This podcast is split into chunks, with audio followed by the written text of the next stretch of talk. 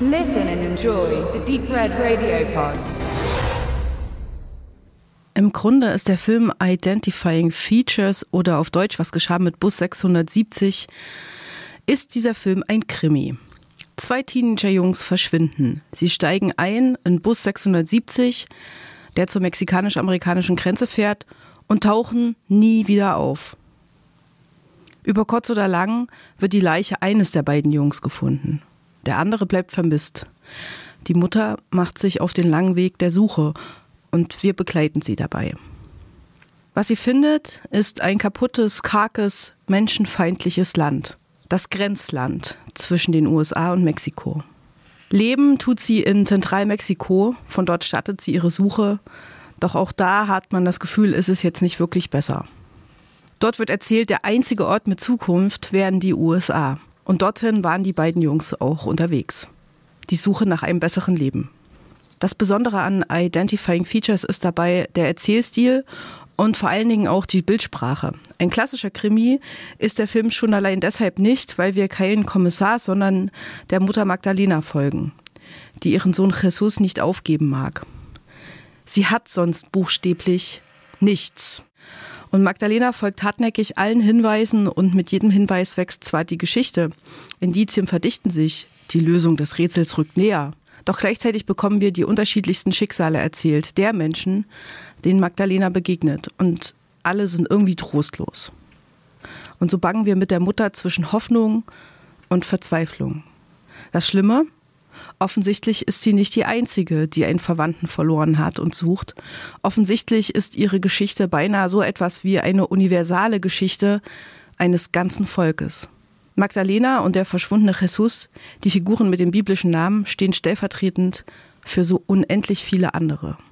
Und so ist auch der Ort, an dem Magdalena ihren Sohn sucht, ein symbolischer Nichtort, eine verwahrloste Todeszone entlang der amerikanisch-mexikanischen Grenze, wo nicht nur ganz eigene und brutale Regeln gelten, sondern wo nichts wirklich wirkt, nichts wirklich real, als wäre kein Leben willkommen.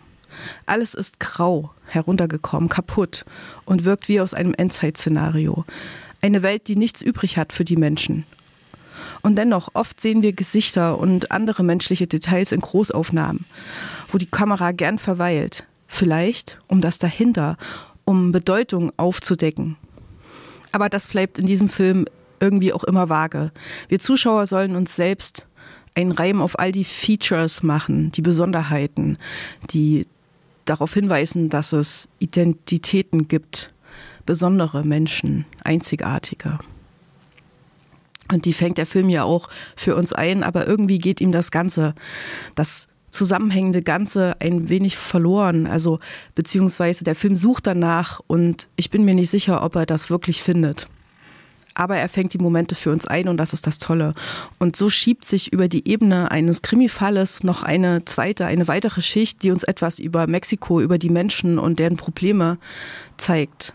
Ich möchte kurz eine Szene beschreiben, die vielleicht alles, was ich gerade gesagt habe, noch ein bisschen verdeutlicht. Es ist zu Beginn des Films, die beiden Mütter sind in einer Polizeistation, um zu fragen, warum dann die Polizei nichts unternimmt bei der Suche nach ihren beiden Jungs. Und dann wird ihnen ein Katalog hingelegt mit Fotos von Leichen unidentifizierten Leichen von jungen Männern, die gefunden wurden an der Grenze und Während die eine Mutter, das ist Magdalena, die Mutter von Jesus, diesen Katalog durchblättert, verweilt die Kamera komplett auf dem Gesicht der anderen Mutter, die irgendwie schon ahnt, was sie, was gleich Gewissheit werden wird. Und dann gibt es einen Schnitt, also wir sehen wirklich die ganze Zeit, was in ihrem Gesicht vor sich geht. Und dann gibt es einen Schnitt auf das Foto von der Leiche ihres Sohnes. Und danach, das ist ganz spannend, gibt es einen sehr harten Schnitt auf eine Szene, wo ein Augapfel operiert wird. So, das ist echt krass. Ihr kennt bestimmt den andalusischen Hund, ne, wo mit einer Rasierklinge das Auge aufgeschnitten wird. Genau das so ähnlich sieht das aus, dieses Bild.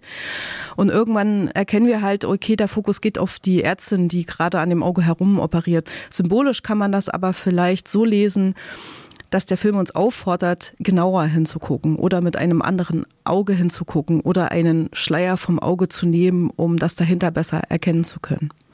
Und dann gibt es da auch noch all die verschwommenen, dunklen, den Raum wenig austarierenden Bilder, die mehr verschleiern, als sie zeigen. Viele Schatten und Unschärfen, Nebel, Lichtkegel und Flirren. Man meint, man müsste regelmäßig Schleier von den Bildern fortschieben oder dunkle Ecken besser ausleuchten. Stets bleiben die Bilder, bleibt die Erzählung und die Bedeutung all dessen vage. Es ist manchmal so, als würde hinter all dem eine Art mystische Wahrheit stecken und man hofft auch mit der Protagonistin vor allem auf Trost, möchte man meinen. Magdalenas Gesicht ist oft frontal zu sehen, ihr fragender Blick, das Zucken über der Lippe und vor allem eine Art Unverständnis zu all dem, was ihr passiert, als, als wüsste sie selbst nicht so genau, wieso sie genau das tut, was sie tut und als ob die Welt nicht mehr die ihre ist. Eindeutig indigenen Ursprungs bekommt der Film Identifying Features so noch eine ganz besondere weitere Ebene mit der Frage, was ist plus passiert, dass selbst die Menschen, die schon ewig in Mexiko leben, nicht mehr wirklich klarkommen. Irgendwie überflüssig scheinen, aus allem herausgeworfen in einen Nichtort, in eine Zwischenwelt, eine mystische Zwischenwelt, als ob nur noch die Geister übrig bleiben, einer ursprünglich stolzen Kultur. Die Story läuft unweigerlich der Suche nach, der Suche nach Jesus mit einem ganz klaren Ziel. Doch bevor Magdalena ihren Sohn finden kann, begegnet sie erst noch einem anderen jungen Mann, der aus den USA zurückkehrt, ausgewiesen wurde, der zwanghaft zurückkehrt ins Nichts. Seine Geschichte wird länger schon zwischengeschnitten und zeigt so die andere Seite des verheißungsvollen Narrativs, dass sich die Suche nach einer besseren Welt lohnen würde. Irgendwie wird so auch das Western-Genre völlig umbewertet. Und auch die Suche nach dem Sohn kann so überraschend enden. Überraschend und mystisch und albtraumhaft. Und ganz anders, als man es im Film sonst gewöhnt ist. Für mich eine ganz, ganz tolle, sicherlich auch symbolisch überzogene, aber bildgewaltige Momentaufnahme eines Schmerzes, eines großen Schmerzes, eines kollektiven Schmerzes. Ein infernales Finale. Der Film Identifying Features hinterlässt einen mit einem dicken Kloß im Hals, aber mit eindrucksvollen Bildern und einem Blick auf eine fremde Welt, die wir aber selbst erschaffen haben. Er spiegelt auf sehr ruhige, atmosphärische Weise.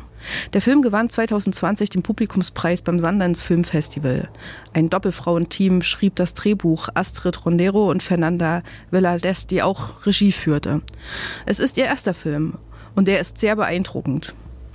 Man kann Identifying Features auf DVD schauen. Cinema MFA Plus hat die rausgebracht. Schaut den Film mit aufmerksamem Interesse. Er ist ein Zeitzeuge.